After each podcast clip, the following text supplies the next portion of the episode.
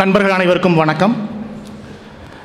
நண்பர்களே இலக்கியம் என்பது அடிப்படையில் என்ன? மக்களின் மனசை சொல்வது. ஒரு மனிதனின் அகம் எப்படி செயல்படுகிறது என்பதை துல்லியமாகவும் நுணுக்கமாகவும் எடுத்து காட்டுவது.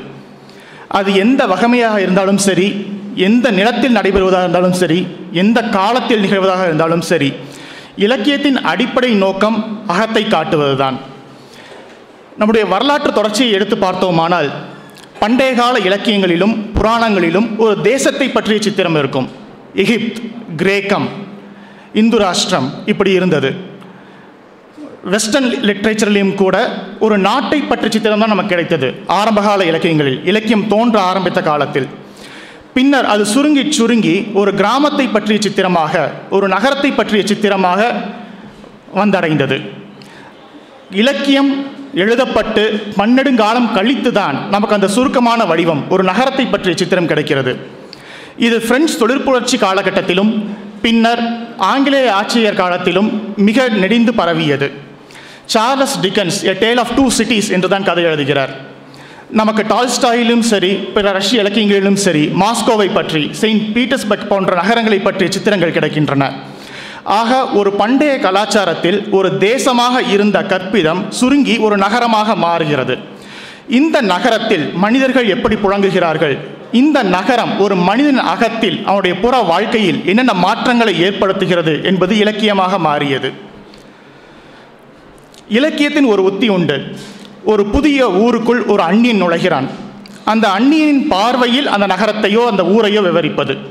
இந்த ட்ரோப்பை பயன்படுத்தாத எழுத்தாளர்கள் அநேகமாக இல்லை. ஏனென்றால் இது மிகவும் சுலபம். ஒரு அண்ணினோட பார்வையில் புதிதாக எல்லாம் படும். அங்கேயே வாழ்பவனுக்கு அது தெரியாது. ஆனால் ஒரு அந்நியனுக்கு ஒரு ஊரில் என்னென்ன நடக்கின்றன என்னென்ன வித்தியாசமாக இருக்கின்றன என்னென்ன விசித்திரமான பழக்க வழக்கங்கள் இருக்கின்றன என்பது துல்லியமாக அவன் கண்ணுக்கு தெரியும். ஏன்னா அவன் புதுசாக வரான்.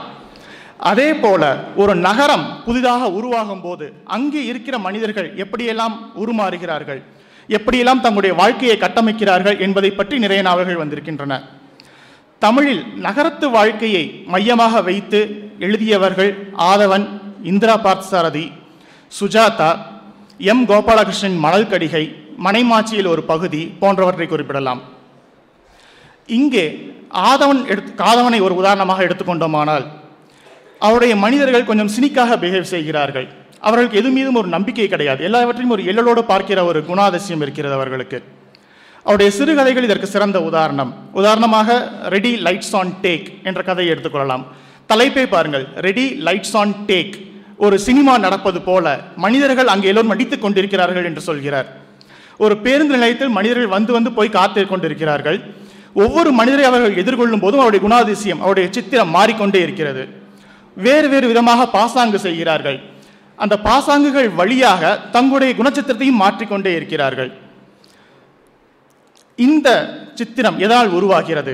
இந்த நகரம் தான் அவர்கள் மீது இப்படி ஒரு கணத்தை ஏற்றி வைக்கிறதா என்பதை ஆதவன் தொடர்ந்து கேள்வி எழுப்பிக் கொண்டே இருக்கிறார்.